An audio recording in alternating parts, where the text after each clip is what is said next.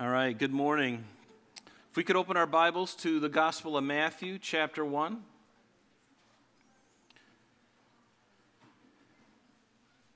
Last week we looked at the first 17 verses.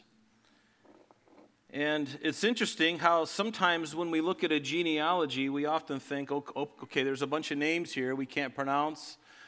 But as we went through it, we noticed that there were five different ladies in the, in the line of Jesus that were uh, normally women aren't in the genealogies, the Jewish genealogies, but the Holy Spirit saw fit to add these women in. And many of them are listed in the Hebrews chapter 11 in the hall of faith that we call it. And so these are faithful women. And, and they didn't start off faithful women. In fact, some of them, a few of them, had uh, some pretty interesting backgrounds. But we see that God, even in spite of that, He he, he loves people and he's not ashamed, remember last week, to call us brethren. He's not ashamed to be among us and to love us, to call us his own. And so we looked at that and, and just what a marvel it is to see the truth that Jesus Christ is the long awaited Messiah. He is the, the King of the Jews. He is the rightful heir to the throne of his father David, meaning his father going way back in time. He's also the heir to that throne. And that's really the crux behind this Gospel of Matthew. And so as we go through it, we will see that Matthew is going to be driving that point home that he is the Messiah, that he is the rightful heir to the throne. It's very Jewish in its nature, in its content, and we will see that as we go along.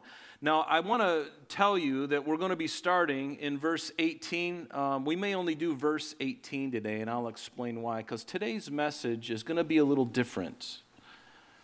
It's going to be a little different. And so I just want you to understand that up front. It's not going to be a normal Sunday morning message.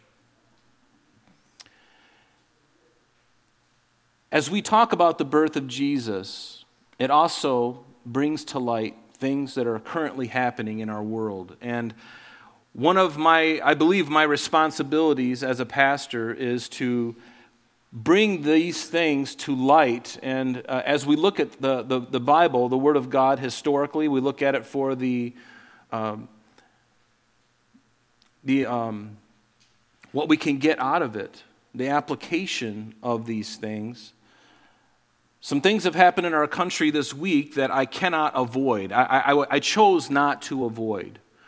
And so we're going to be looking at those things as well. In fact, that's going to be a, a, good portion of this morning. But I promise you, next Sunday morning, we will be finishing probably this chapter and we won't touch on it for a while, okay? But I feel compelled to do that. So I would ask for your grace and for your um, patience with me today. But let's first, let's, as we look at this verse, as we look at 18 through 25, chronologically, there's some things that happen prior to this section in Scripture that I'd like to go through, and specifically Luke chapter 1, verses 25 through 56. So if you would, uh, turn to Luke chapter 1 beginning in verse 26. And by reading the passage in Luke, it will give us not only an understanding of the flow of events and the context of Jesus' birth, but it will also support the theme of Matthew's gospel. I think you'll see that very clearly that Jesus is the King of the Jews, the rightful heir to the throne. So let's look at that. And we're not going to look at all 56 verses. We're going to look at the first uh, from 26 through 45, and then finally the last verse of that. But notice what it says because as we read this, remember, we're going chronologically. And I think, at least for the birth of Christ, I'd like to show where all these things fit into the picture. Because as we approach Christmas, as we approach Jesus' birth, there's a lot of misunderstandings about the, the order of things. And I think that's important to understand. And so let's just read it. So notice in verse 26 of Luke chapter 1, it says, Now in the sixth month, the angel Gabriel was sent by God to a city of Galilee named Nazareth to a virgin betrothed to a man whose name was Joseph of the house of David. And the virgin's name was Mary, a very familiar passage to us all. We hear it every Christmas. And I never grow tired of hearing this, to be honest with you. But notice the sixth month, and that sixth month is referring in context to how many months since Elizabeth had conceived. If you look prior to that, you notice that she hid herself for five months because she was an old woman. She and Zechariah were in their old in their golden years, and now she's pregnant. Mystery of mysteries. And so she hides herself for five months because she's, she can't believe it. She's totally blown away. And now the sixth month is referring uh, to her sixth month, her, or after her um, second trimester.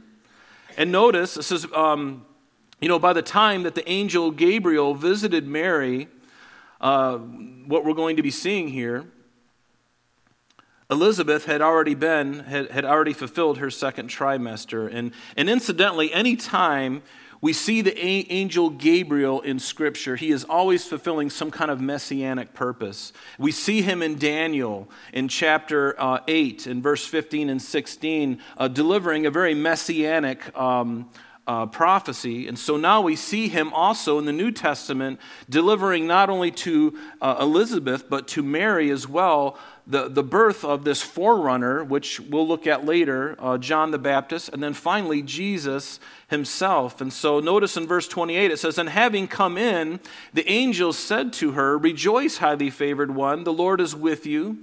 Blessed are you among women. Can you imagine ladies being visited by an angel of God in your room? And showing up with all of his glory, and the brightness fills the room, and you're sitting there on your bed and you're cowering, wondering, what, what is this all about? And he says, Blessed are you among women. And she was about to receive a message that every Hebrew girl had longed to hear to be the, the mother of the Messiah. To be the mother of the Messiah was, was the greatest joy any Hebrew woman could have or possibly have. So, having come in, the angel said to her, Rejoice, highly favored one, blessed are you among women. But when she saw him, notice she was troubled at, at this saying and considered what manner of greeting this was. And then the angel said to her, Do not be afraid, Mary. For you have found favor with God, and behold, you will conceive in your womb and bring forth a son, and shall call his name Jesus. He shall be great. He will be called the Son of the Highest and the Lord God will give him, notice, underline this, the Lord God will give him the throne of his father David. Now you know why we're here? well, we're backtracking into Luke now because this just gives more support to what even Matthew's gospel is trying to get across. So notice verse 33 and he will reign over the house of Jacob, notice, forever.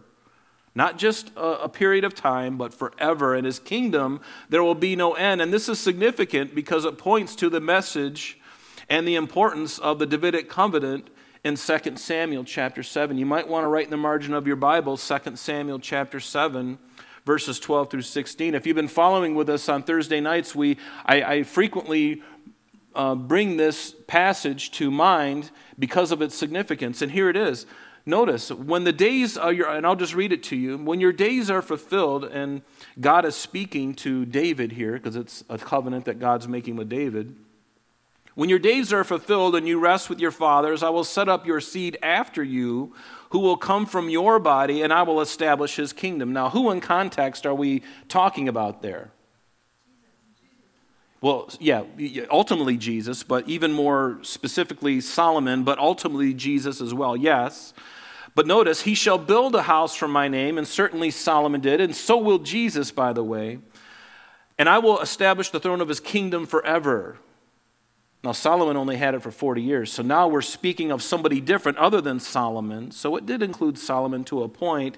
But notice, and I will be his father, he shall be my son, God tells David. And if he commits iniquity, I will chasten him with the rod of men and with the blows of the sons of men. But my mercy shall not depart from him as I took it from Saul, whom I removed from before you. And your house, notice, and your kingdom shall be established forever before ever before you. Your throne shall be established forever. He repeats it like three times. So he makes it very clear that there's one even coming after you of your seed, David, that's going to, he's going to establish, and that throne is going to be his forever. And that's certainly speaking of Jesus now. Because mortal men can only live so long. But Jesus' kingdom, he's going to live forever, and we will as well with him. But it's speaking of him. And it also reminds us of Isaiah chapter 9, verse 6, doesn't it? For unto us a child is born, unto us. You didn't know it was Christmas, did you? Uh, unto us a son is given, and the government will be upon his shoulders. Notice, and his name shall be called this child that will be born. Remember that. The child that will be born the government will be upon his shoulder. His name will be called Wonderful Counselor, Mighty God. Okay, now we got a problem, right? This son, this baby, whoever's going to be born, is going to be Almighty God? Yes. Everlasting Father? Prince of Peace. Of the increase of his government and peace, there will be no end upon the throne of David and over his kingdom. Notice to order and establish it with judgment and justice from that time forward, even forever. Do you see how those prophecies, those you know, Isaiah 700 years before Christ, David 100, uh, or excuse me, 1,000 years before Christ proclaiming these truths about who Jesus would be. Now, going back now in Luke chapter 1, picking up in verse 34, then it says, Then Mary said to the angel, How can this be, since I do not know a man? I've never had time with a man, so how can this be that I'm going to conceive?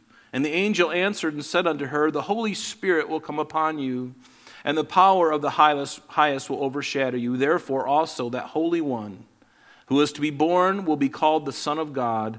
Now, indeed, he tells her, Elizabeth, your relative, has also conceived a son in her old age, and this is now the sixth month for her who was called barren. For with God, nothing is impossible. So we know that Elizabeth was a Levite. It tells us that in verse 5 of this chapter. But she was also a relative of Mary, which means that somewhere on Mary's side, Mary's mother's side, was uh, she was related to this uh, Elizabeth. But in verse 38, it says, Then Mary said, Behold, the maidservant of the Lord, let it be according to me, according to your word. And the angel departed from her. And now Mary arose in those days and went into the hill country with haste to a city of Judah and entered the house of Zacharias and greeted Elizabeth. And it happened that when Elizabeth heard the greeting of Mary, that the babe in her womb leapt. And who is that babe that was in Elizabeth's womb? Yes. His first name was John, and his last name was Baptist. No, just kidding. His title was given to him because of what he did. We don't know his last name. The Bible doesn't tell us. It could have been Smith. I don't know. John Smith. No, it wouldn't have been Smith because that's a very English name or Welsh name. But anyway. So, John the Baptist, because he was the baptizer, and the babe leapt in her womb, and Elizabeth was filled, notice, with the Holy Spirit, and then she spoke out with a loud voice. She said, Blessed are you among women, and blessed is the fruit of your womb. But why is this granted to me, that the mother of my Lord should come to me? All of this business that you hear these ladies talking about, the Spirit of God is all over both of them. Elizabeth knows that this babe that's in her womb is not the Son of God, but Mary knows that there's something happening in her right now as they speak. And Elizabeth knew that that would be the Messiah. The Lord had already revealed it to her, the Lord had already revealed it to Mary. It was a done deal. And both of the ladies are rejoicing. Can you imagine that? I can't imagine how joyful that room must have been. For indeed, as soon as the voice of your greeting sounded in my ears, the babe leapt in my room for joy. And, uh, and then notice in verse 56 and Mary remained with her about three months and returned to her house. And she remained with her. Remember, when she first visited her, she had already finished six months or her second trimester. And so Mary would naturally stay with her relative until John was delivered at the end of that three months. No doubt she stayed there and witnessed the birth of John the Baptist, probably even helped her in the birth. Now let's go to verse 18 now back in Matthew because this is what happens next. Now the birth of Jesus Christ was as follows. Now again, I'm warning you, shortly we're going to take a turn in this study in our in our time in the word here and for reasons that I'll explain. The birth of Jesus Christ was as follows. After his mother Mary was betrothed to Joseph, before they came together, you might want to underline that she was found with child of the Holy Spirit. This means that Mary and Joseph had an arranged marriage. And once they were engaged, there was a wedding contract between the two fathers of Mary and Joseph that had been agreed upon, and they were legally married, but they weren't able to consummate that marriage until a, at least a year had transpired. They called that the betrothal period. It was a one year betrothal period where they were legally married, but they weren't to consummate the marriage. Wonder how that'd fly today. hey, you're married, but you can't kiss the bride. Right? Not yet. you got to wait. And notice, before they came together, she was found with child of the Holy Spirit. Notice, before they came together.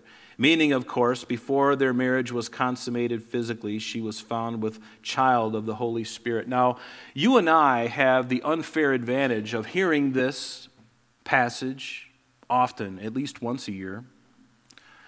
And we, we become so familiar with it that I think, and I know this is true for myself, I can fail to remember or to recognize how significant this really was. Because this has never happened before, and it will never happen again. Do you follow? No one has been impregnated by the Holy Spirit ever except for Mary, and it will never happen again. Do you follow? But you and I have become so comfortable with this. Now put yourself in Mary and Joseph's shoes because it's never happened before, and there's going to be a lot of suspicion surrounding both of them, and, and it's going to be hard for both of them because they've never experienced anything like this. Thank God that the angel Gabriel came and spoke to Mary, and then is going to be speaking to Joseph in a dream. These things are important because their faith needed some underpinnings because they were going to be ridiculed. They were going to be looked on with suspicion. You know that every Jewish lady is going, right. The Holy Spirit. dip, dip, dip. You know, they, they, would be like, you know, gossiping about her. she says she's, the Holy Spirit did it. Yeah, right. And you know that that happened. And she was castigated. She was looked down upon. Joseph was like, oh, really? You guys never, uh, you know. And he's like, no, I, I never touched her. Okay. And so, the suspicion continued all throughout their lives. But the same Holy, Holy, Holy Spirit, the same Holy Spirit, excuse me, who planted the seed in Mary was the same Holy Spirit who spoke through King David, Mary's descendant, and also Joseph's descendant. What did the, what did the psalmist say?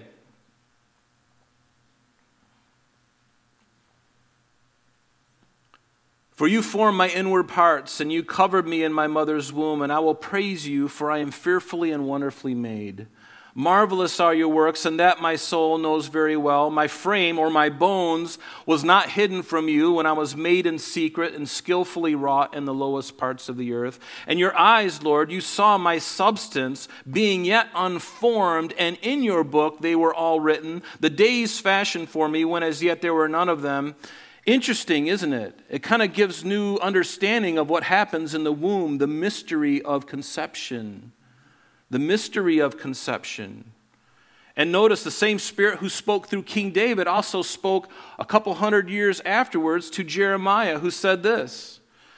The Lord came to Jeremiah saying, Before I formed you in the womb, notice, before I formed you in the womb. I would like to ask some people about that. When does conception begin? When does it begin? well, technically, physically, at the moment of conception, when the sperm and the egg meet together and they, and, and, and they combine and there, there's conception. Certainly, I can, I can take that, but I'd like to take it back even farther than that because God says that before I formed you in the womb, I knew you. That means He already knew what you were going to be. That, that's a mind blower, isn't it? that he knew you, he knew what you would do, he knew your out your, your whole making, what you would be. He knew that you would be here today. He knew that you would receive him. What a joy that is. Isn't it joy? I want to see big smiles. Big smiles, okay. Because shortly it's going to take a turn and you may not be smiling. But I'm going to tell you the truth. So God not only knew that Jeremiah uh, before he was known, but he also knew us. And I just want to share something that while we're here in this scripture, I'd like to address the elephant in the room, if you would allow me to. And that is, um, and it's really not convenient either because this is, after all, Mother's Day. I understand that. I really do. But as we look at the birth of Jesus and we look at the faithfulness of Mary and Joseph in the midst of, notice, very difficult messages for them both to understand, and then to have the resultant social scandal on their hands, and the fact that they were both poor brings into sharp relief things that are happening today. Things that are happening today. So, what has happened? And what has happened in our country this last Monday May 2nd is monumental, especially if it is true. And I hope it is. A 98 page Supreme Court majority opinion draft written by Justice Samuel Alito, as you know, was leaked to the mainstream media, to Politico specifically. The memo was drafted back in February of 2020 and hadn't been released yet because uh, perhaps for further need of deliberation, perhaps there were some other court cases that needed to happen before they would finally release this, um, this uh, majority opinion on Roe v. Wade and Planned Parenthood versus Casey in 1992. They believed that it should be overturned. They believe that it should be overturned. But instead of allowing the Supreme Court to release this information at a time of their choosing, a misguided clerk released this information to the press, subverting the court's process, and in the process undermining the privacy and trust in the Supreme Court. And this egregious act, as we all know, is uh, whether it's an individual or individuals is significant. It's very significant. They need to be held responsible for what they did. In fact, uh, Justice John Roberts issued a press release the very following day concerning this leak, and he said this. He said, To the extent this betrayal of the confidence of the court was intended to undermine the integrity of our operations, it will not succeed. The work of the court will not be affected in any way, and we at the court are blessed to have a workforce, permanent employees and law clerks alike, intensely loyal to the institution and dedicated to the rule of law. Court employees have an exemplary and important tradition of respecting the confidentiality of the judicial process and upholding the trust of the court. This was a singular and egregious breach of that trust that is an affront to the court and the community of the public servants who work here. I have directed the marshal of the court to launch an investigation into the source of the leak. Now, I bring this up today, and we're going to go on a little bit further here, not to make any woman here feel uncomfortable at all. I'm not, I'm not going to talk about gory details, okay? Don't worry about that. I'm not going to go there.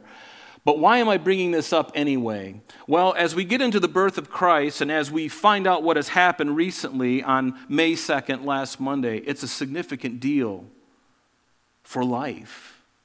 It's significant in the church. And it's significant to the Lord because, as, I will, as we'll look at later, I believe that our country right now is heading in the wrong direction. And you, it's okay if you disagree with me. It's going in the wrong direction. I believe that God is judging our country. I don't believe that what's happening is the judgment. I think it's, it's, it's already here.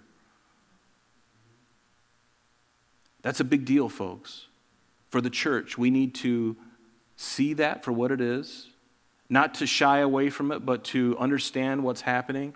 Why? Because the lives of innocents are certainly at stake, but also the, the souls of many are at stake as well. The souls of many people, physical and spiritual, there's so much at stake here. So it is a big deal. So I found myself compelled to share what I'm going to share with you. And it won't take long. But it, I, I, felt that needed, we needed to kind of get this out on the table. Because many of us, maybe you've been a Christian for a while, and, and do you know what the Bible says about this? Because we're going to look at some of the scriptures. And we're going to look at why it's important for us today. Because it's extremely important. How we respond to this as Christians biblically is paramount. Okay? That's why I'm bringing it up. I'm not trying to be political. There's some political things in here, but I'm trying to not be political. I'm telling you the truth. And you can challenge me on any of these things I'm going to share with you. But, ladies, I want to tell you that if you've had an experience in your life where you've had to have an abortion and you've come to Christ and you've asked God to forgive you, it's a done deal, okay? You don't need to walk around with that cloud over your head any longer, okay? You, you, you really have to understand that. That's how awesome God's salvation is. He paid the price for that too. So I don't want anyone here, if you've had an abortion in the past, to feel guilty at all. If, you, if it's under the blood, it's under the blood. Okay? You have to believe that. Otherwise, you're going to be a walking wounded, and God would not have you that way because you have turned. Things are different now in your life. There's a new sheriff on your heart. It's Jesus Christ. So, does everybody understand? That's very important for you to understand. And there's therefore now no condemnation for those who are in Christ Jesus. Amen? And so, um, we will look at what the Bible also has to say about abortion. And I, I just want to make a statement the pro choice movement is wrong. And if you're a Christian here this morning, you've got the scripture and God to wrestle with. And so I'm going to tell you the truth. It's wrong, it's misguided, and it's sinful. It is. And it's an affront to Almighty God. It is.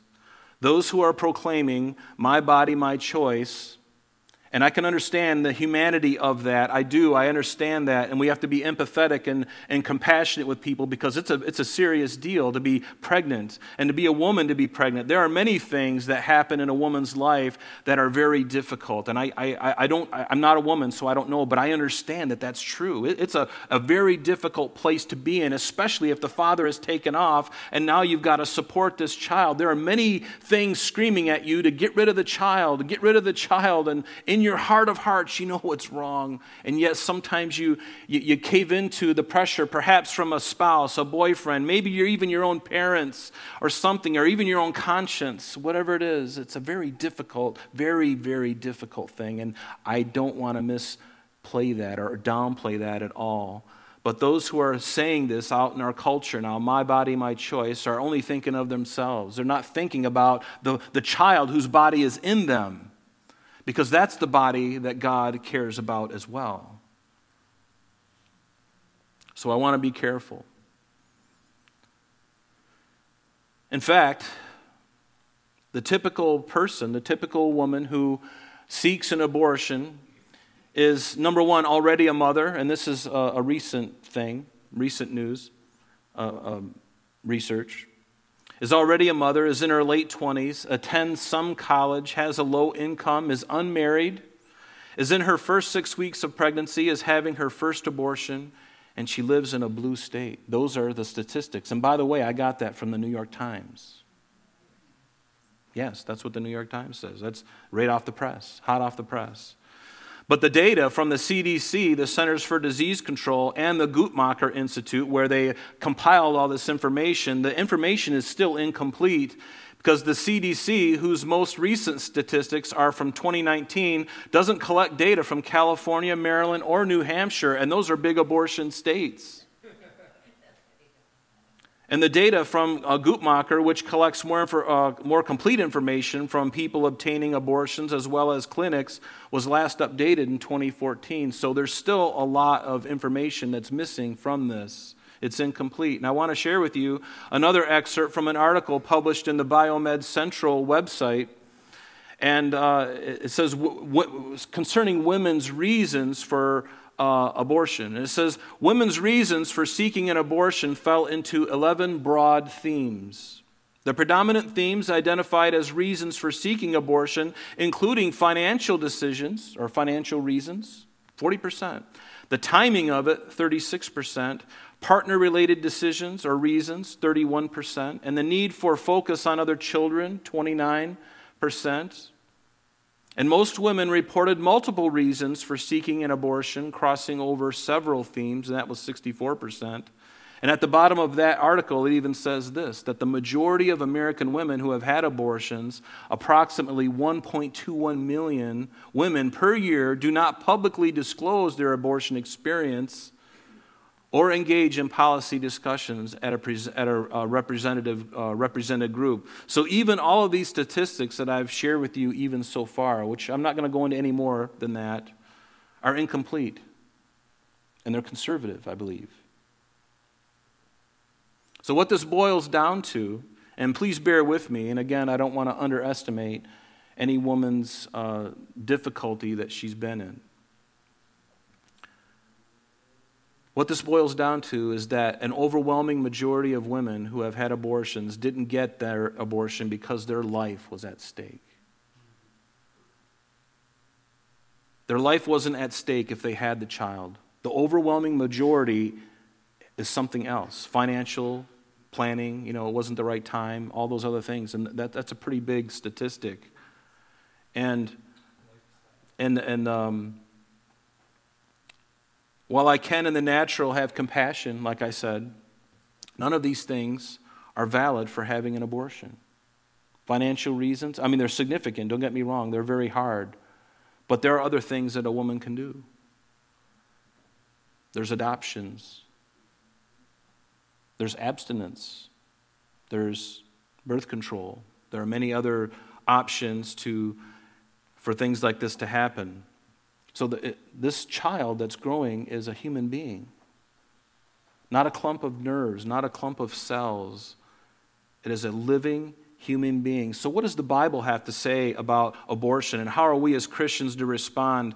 The Bible tells us that God is not a respecter of persons, which means He doesn't treat one group of people different from another group of people. He treats everyone the same. And we're going to see this as we look in the scripture because God judged the Canaanites, remember, for their idolatrous worship of Molech and other false gods. These ancient worship services included human sacrifices, infanticide. They sacrificed their children on altars to demons, and God used the children of Israel to bring judgment upon those Canaanites. He did. The Canaanites and the Israelites, uh, they didn't have the sophisticated tech that we have today. They waited, they had to wait until the child was born, and then they performed the abortion. They performed it at the altar of these false gods. And, and this picture that I'm showing right from you right now is a, a picture of a Canaanite altar that I took when we were up in uh, Megiddo. And this goes back to like 2500 to 1800 BC. These are the altars that they sacrificed children on. So this is nothing new. It was very postpartum murder. And this was part of their worship services. And notice what happens in Genesis 15. Remember when God spoke to Abraham in a covenant, God said to Abram, Know certainly that your descendants will be strangers in a land that is not theirs and will serve them, and they will afflict them 400, 400 years, speaking of the Egyptians uh, enslaving the Israelites. And also the nation whom they serve I will judge, and afterward they shall come out with great possessions. Now, as for you, you shall go to your fathers in peace, you shall be buried at a good old age. But in the fourth generation they shall return here, Abraham, here in the land of Canaan, where you are right now, for the iniquity of the Amorites is not yet complete. The Amorites were a part of a bigger group of people called the Canaanites. These were the people who worshiped at that altar and sacrificed their children to their false gods. And so God would bring the Israelites at the appropriate time out of Egypt to dispossess the people of Canaan. Why? Because God was a bigot? Because God didn't like their skin color or something? No, it had nothing to do with that at all. In fact, it had everything to do with sin. Everything to do with skin.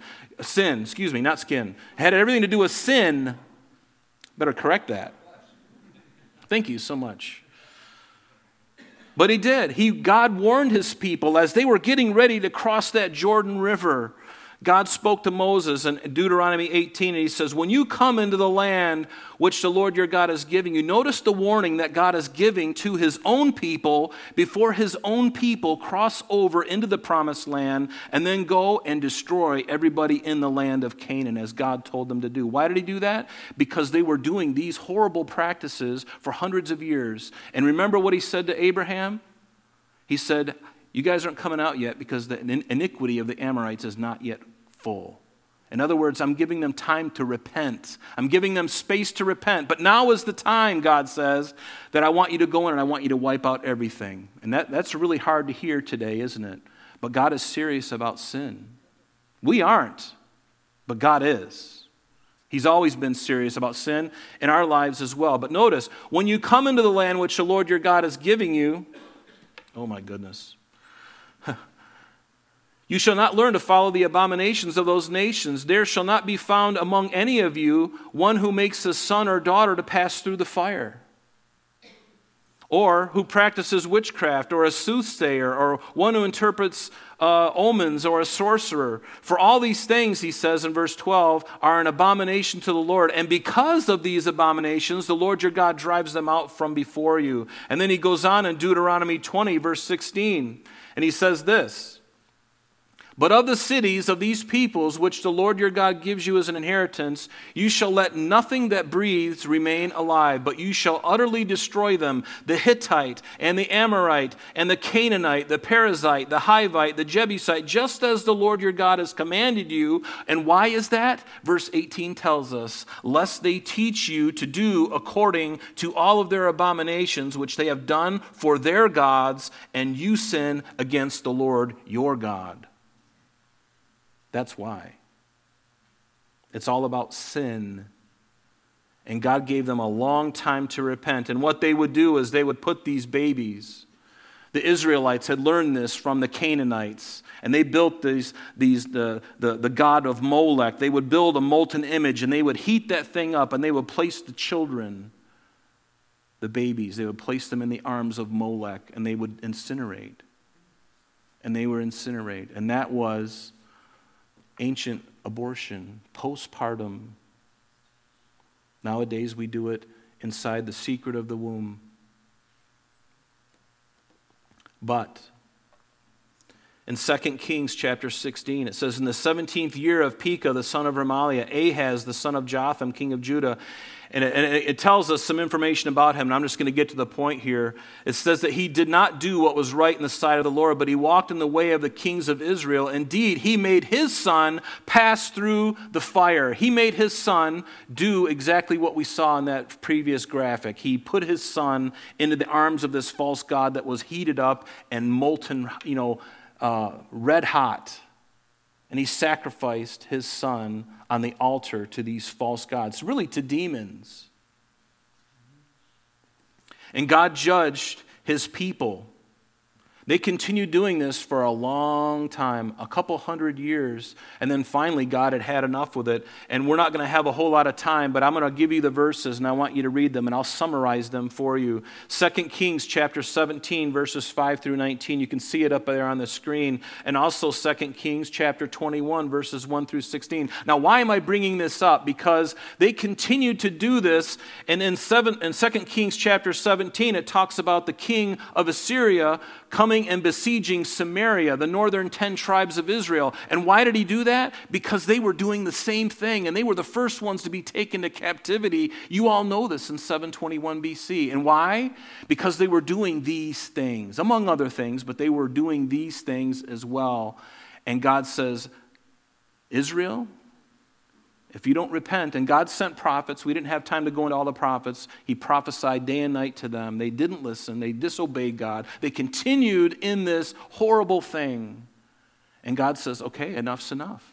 I'm going to send judgment. And he did. He brought the Assyrians, took the northern 10 tribes captive, and then it says at the bottom of 2 Kings chapter 17, at the very bottom, it says that also Judah did not keep the commandments of the Lord their God, but walked in the statutes of Israel, which they made. And so now we go to chapter 21 of 2 Kings, and we learn that Manasseh did the exact same thing. He did the exact same thing, and he made his son pass through the fire. He pa- practiced soothsaying, used witchcraft, consulted spirits, and the Lord spoke to his servants, the prophets, saying, Because Manasseh, king of Judah, has done this thing, he has acted more wickedly than all the Amorites who were before him, speaking of the Canaanites. Therefore, thus says the Lord God Behold, I am bringing such calamity upon Jerusalem and Judah that whoever hears it, both his ears will tingle, and I will stretch my uh, over Jerusalem the measuring line of Samaria and the plummet of the house of Ahab, and I will wipe Jerusalem as one wipes a dish. And he basically says, I am going to deal with Jerusalem now, Judah, the northern or the southern two tribes. And what did he do? He brought judgment from a pagan nation, Babylon, and he brought them against his own people. Do you see the thing here? God used his own people first to judge the Canaanites for their sin, but when they moved in and they didn't do the job completely, they began to inherit those idolatrous practices, began doing these same things, and now God's got to judge his own people by who? Gentile nations. Gentile pagan nations who are doing even worse things than they are, and God judges them. First 10, going to Assyria. The second two, into Babylon. Do you see? He's not a respecter of persons. God is not going to put up with this nonsense. So, what does the Bible have to say about abortion? Well, Exodus tells us, chapter 20. You can write these verses down. I'm going to read them quickly to you. You shall not murder. What is abortion? It's murder. It doesn't matter whether it's in the womb or outside of the womb, it is murder. You shall not commit adultery. And it's usually adultery that leads to the murder. Usually, not always. Notice in Psalm 127, it says, Behold, no, notice the good news here. And I, I put this in here specifically because I knew right about now all of you are going, I really, didn't, I really shouldn't have come today. right? It's a hard thing to hear on, on, on Mother's Day, but then again, we're talking about the birth of Christ and we're talking about this monumental thing that's going on in our country. So I think it's important that we look at it, right? Behold, children are a heritage from the womb. Notice, the fruit of the womb is, his, is a reward, like arrows in the hand of a warrior. So are the children of one's youth. Happy is the man who has his quiver full of them. They shall not be ashamed, but shall speak with their enemies in the gate. What did it tell us in Deuteronomy chapter 30?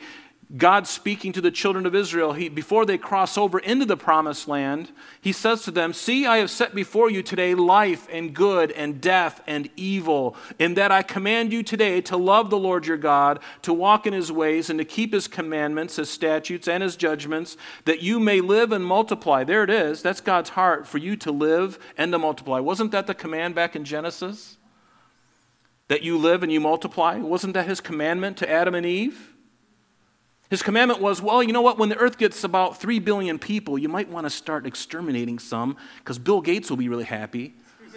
Um, you need to eliminate a lot more people, and here's how you do it. Was that God's heart at all? No, he says, it never came into my mind. It never came into my mind. That's what he says. That's what he says, right? And notice, and the Lord your God will bless you in the land which you go to possess. But if your heart turns away so that you do not hear and are drawn away and worship other gods and serve them, and by the way, that did happen. I announce to you today that you shall surely perish. You shall not prolong your days in the land which you cross over the Jordan to go in and possess. I almost wonder if God knew that they were going to do that. Of course, He did. That's why He warned them over and over again. Talk about um, um,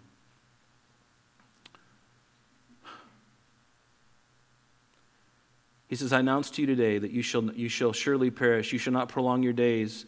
And notice, I, I, call heaven and earth as witnesses against you today that I have set before you life and death, blessing and cursing. Therefore, choose life. choose life. That's what we need to be about, folks. That's why I'm sharing this on Mother's Day. And I, you know, it's, it's a hard thing to take. I, I get it. But again, the birth of Christ and what has just happened in our country is huge, and it's going to be huge. What does it say in Matthew? Remember Jesus, at the, t- at the same time the disciples came to Jesus and said, Well, I sound almost sound like Southern Baptist. He said to Jesus, I, I said that. So. Sorry about that. I just, I, was, I did grow up in the South, so I think a little bit came upon me there. But at that time, the disciples came to Jesus, saying, Who then is greatest in the kingdom of heaven? And Jesus called a little child them, and he set him in the midst of them. And notice, Assuredly I say to you, unless you are converted and become as little children, You will by no means enter the kingdom of heaven. Therefore, whoever humbles himself as this little child is the greatest in the kingdom of heaven. Whoever receives one little child like this in my name receives me. But whoever causes one of these little ones who believe in me to stumble, it would be better for him that a millstone was tied around his neck and he were drowned into the midst of the sea. And so I ask you, if he cares that much about children, does he care about the life of that child even more?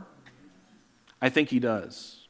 And again, ladies, if you've had an abortion in your past and you've confessed it, it's God will never look upon it again. Please understand. I know this is difficult. But see, my point in saying all this is that this happened in Israel and they were judged for it.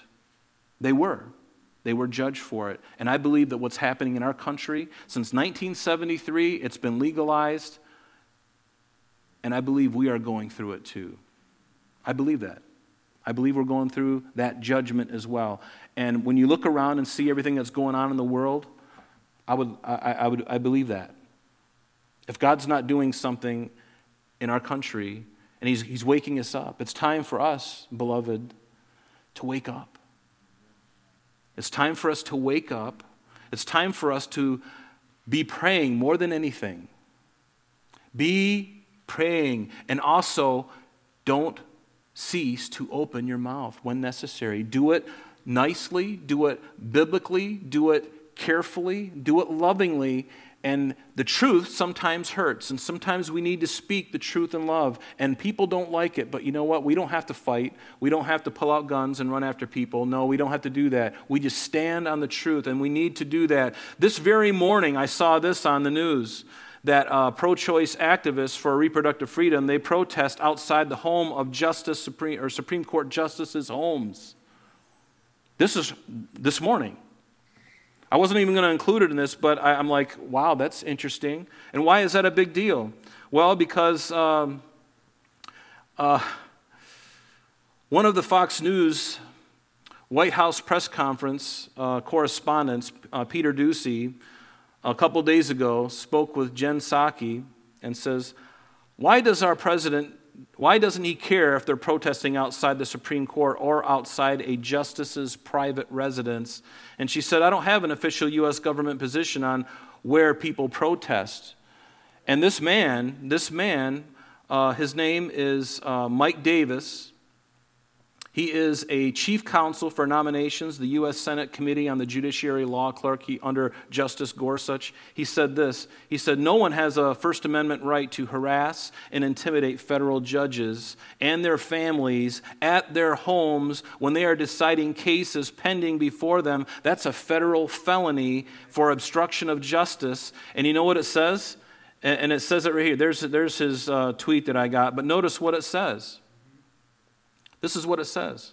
This is the law in our country okay? Someone released the names and the addresses of all of the uh, Supreme Court, and today, this morning, they're at these people's houses and they're harassing them. And notice what the law says, and it's got everything here. It says, Whoever, with the intent of interfering with, obstructing, or impeding the administration of justice, or with the intent of influencing any judge, juror, witness, or court officer in the discharge of his duty, pickets or parades in or near a building, house, housing a court of the United States or in a uh, or near a building or residence occupied or used by such judge, juror, witness, or court officer, or with such intent uses with any sound truck or similar devices, or resorts to any other demonstration in or near any such building of residence, shall be fined under this title or imprisoned not more than one year or both.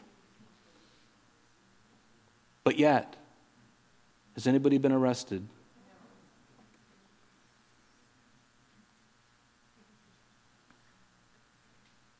Why is it? Why is that? I'm going to give you some fast facts about abortion because the media will tell you that you're a minority, that what we believe as Christians is we're just the offscouring of the earth and nobody else really believes what we believe. But is that truth? I think in our hearts we know that it is, a, that is nonsense because that is not the truth. What, what does it tell us? It says, and this is true, you can actually go to this website, and in fact, I'd encourage you to visit heritageaction.com. They're a great website and they will give you facts and figures and they'll give you names of representatives that you can call them you can email them. They make it really easy. Sometimes they give you the form and you can just fill out the form and add your name to it and they'll send it for you. I mean they make it as easy as possible and everything is there on their website. And so i got these slides from there. But look at this. They've been telling us i just heard it from uh, uh, warren, uh, elizabeth warren's mouth the other day. She said 69% of america wants this but there's a big problem because that's not true. 73% of Americans believe an unborn baby, number one, is a human being. 71% of Americans oppose abortion after 12 weeks. 75% of nations do not permit elective abortion after 12 weeks. But babies are people. They are, aren't they? At six weeks, they have a heartbeat. At 12 weeks, they wiggle their toes. These things have been witnessed under ultrasound. 15 weeks, they can feel pain. 21 weeks, they, their wiggling toes become kicks, and the mother starts seeing it happening and they feel it against their kidneys. 24 weeks, they're viable outside the womb. And around 7 million people, around 7 million Americans have been adopted. And nearly 100 million Americans have adopted in their immediate family. And over 1 million couples are waiting to adopt. So, what is my point? There's other things that a person, a woman, might do. Abstinence probably won't be the one that they choose, but they can also choose to adopt. And I gave you figures. The vast majority of them, it's not something that's life or death. And I can understand if it's between the light, your life, and you're literally going to die if you, unless you have that that's between her and the, the, the doctors. But do you understand that uh, I actually looked at some figures on that too, and the statistics on that are so small and insignificant, they don't even mean anything. That's the truth. That's the truth. So there's no reason they can have an adopt. They can put their child up for adoption. They can have a family member help. Is it a trial? Is it a, a, a wonderful thing? Yes, it is. But is it stressful? Yes, it is. It is stressful. It's hard, on, especially on a mother. I watched my wife go through the first three years of my daughter's life, especially because she depended 100% on her. I'll never forget that as long as I live. Never forget it. And my hat's off to you.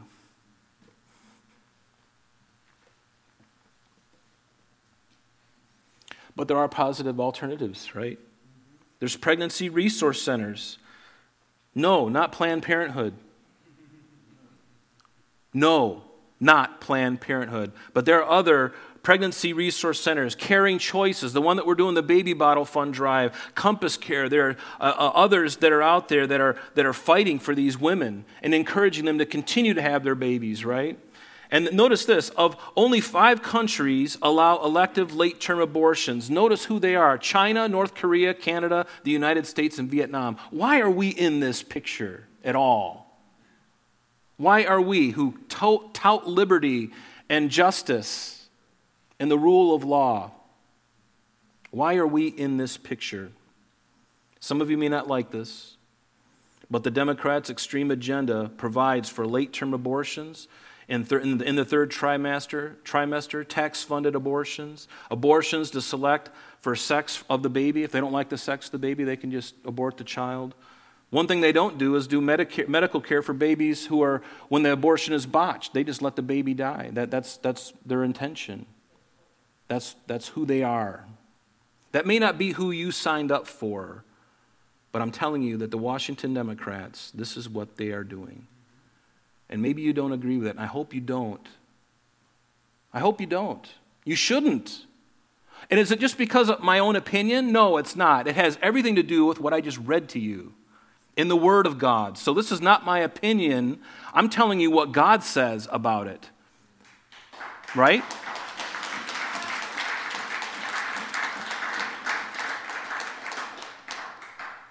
So I would encourage you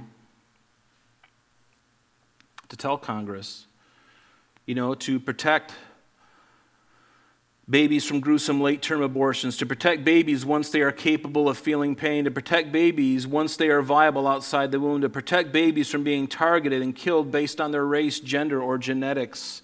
Go to heritageaction.com and check it out. And here's, and we'll end here. Like I said, I, we're only going to get through one verse of this here. Why? Why am I talking about this? To recap, we're talking about the birth of Jesus. We're talking about extenuating circumstances that Mary and Joseph were. Did you know that they were very poor? They were very poor. Many women who are having abortions today, they, are very poor too. They don't have. And one of the, one of the reasons for having abortions, I, I'm not ready financially to do this. But, but listen, you don't have to you, you, you've got people around you. You got family members who should be willing to help. Certainly the local church should help. You know, and that's why we help if we can. You know, we want to help.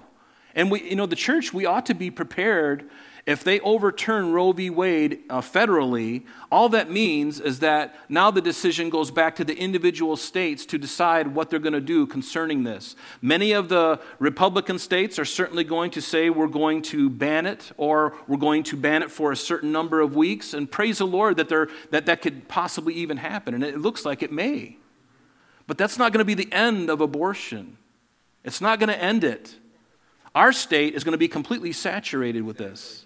It's going to continue, at business as usual. They're going to continue to get even more ungodly. That's the truth. Unless there is a new governor or whoever. Right? So why do I why do I bring this up? Is it is it necessary? Is it worth it? You know what? Listen, folks.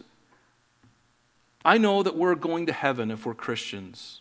But should the Lord tarry for another 20 years, and I hope he doesn't, we've got kids in this church, we've got grandkids that are going to grow up in this stuff. Is that what you want? Is that what God wants? That's the better question. So, do we just lay down and, and play dead and act like it's not going to happen or, that, or just pretend that it's not ever going to happen? And do nothing? No, we better be praying. And that's why I encourage you pray, pray, pray. And then use your voice because we live in a country where we can use our voice. Many countries don't have that voice. They don't have a voice, but you and I have a voice. It's given to us as a right in our Constitution. That's what we hold to. Many countries don't have that freedom that you and I have. We better use it because the time is coming. We're not going to be able to use it. And they're closing in. It's closing in. And, folks, church, we better start praying and we better start sounding off. And now, I'm not talking about gathering guns and doing crazy. No, I'm not. But we do need to pray. We do need to be active. We do need to be saying things, showing up at those meetings when possible, when, when possible. We cannot let this continue because God is going to hold our country. He is. He is. I believe the judgment is upon this country because this country has been allowing abortion under the dubious. If you look into the Roe v. Wade, you look in how dubious and crazy that whole thing was. It's really not a good thing anyway. I mean, just look at it. Eh, you look into it. It needs to end. And because God is not a respecter of persons, He judged the Canaanites, He judged His own people. And let me tell you, He's going to judge America. And I believe He's already doing it. But that doesn't mean that we roll over and die. No, I thank God has kept us here for this purpose. Who knows, for such a time as this, right? Who knows, for such a time as this, that God has called us, and we better wake up. We better answer the call.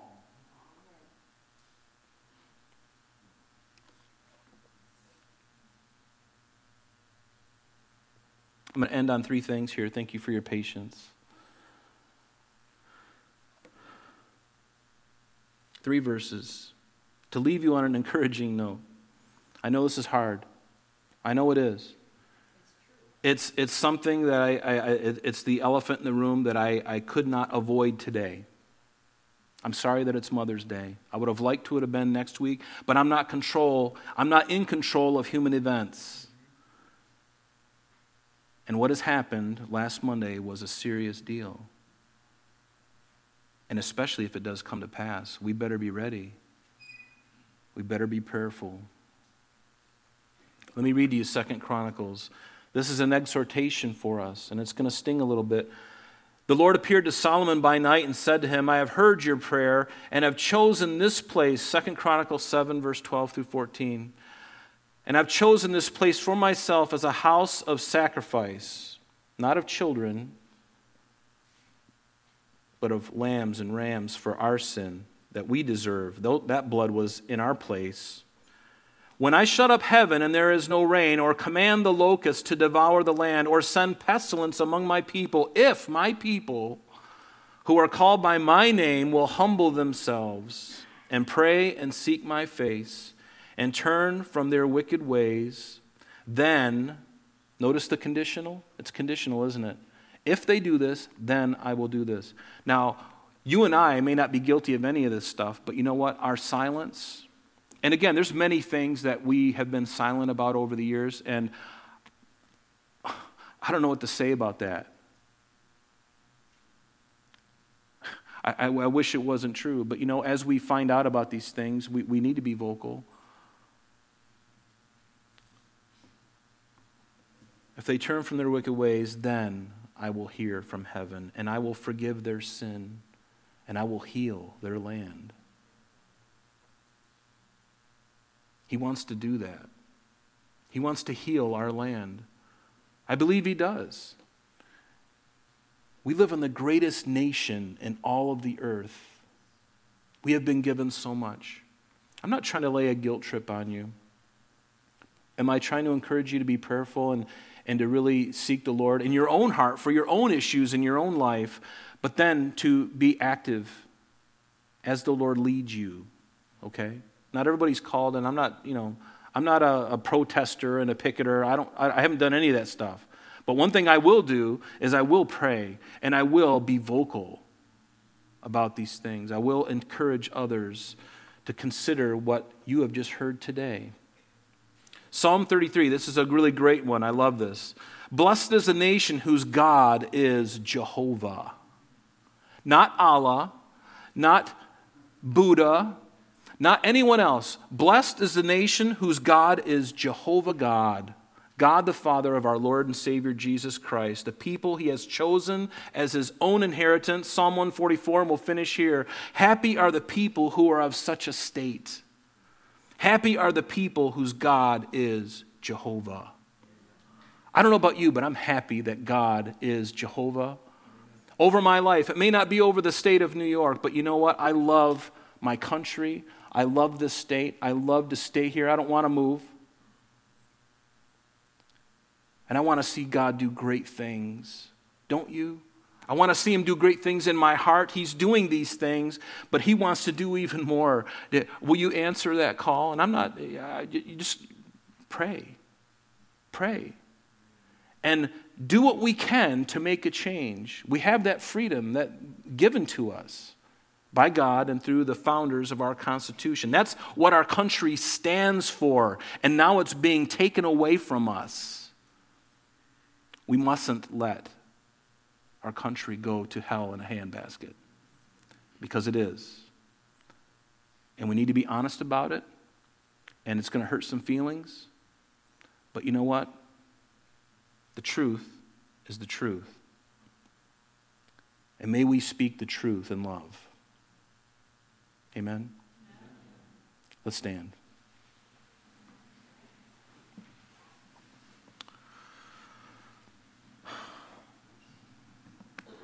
Heavenly Father, we just thank you for this day. Thank you for the, the great freedom we have in this country. Lord, I pray that, um, Lord, you would awaken the church in this country, awaken our fellowship, awaken me, God, and help us. Lord, we need your help. We need to have right hearts. We need to have a heart that, Lord, really loves people and loves these innocents. And Lord, I'm thankful, and I believe this with all my heart, Lord, that every one of these millions and millions of babies that have been aborted and that our states have allowed, and even organizations that have been aiding and abetting this for so many years. I believe those children are in glory with you. And to me, that's the only upswing. I believe that. But Lord, it should never have been. And you hold us accountable. You've held the Canaanites accountable, you held the Jews accountable, and you will hold the United States accountable for these sins of ours. Lord, I pray you'd forgive us. And I pray that you'd cleanse us and heal us and help us in the church, Lord, to be vocal, to be loving, to be loving, to be filled with your spirit. And Lord, as a postscript, I would just ask that you'd bless every woman here, Father, and especially the moms. Lord, would you just overshadow their hearts today and remove any heaviness, even from the heaviness of the truth that I shared today, Lord. Remove any heaviness and give them, as blood bought Christians, give them a sweet release from anything from their past, anything in their current. And Lord, would you shine your light, especially upon the moms today? Would you bless them, God, in abundance for the great things that they have done, the great sacrifices that they have done in their lives to see their children grow up in a healthy, healthy and a happy home. Even if it's not a wealthy environment, Lord, it doesn't matter. Love and a bowl of cereal goes a long way.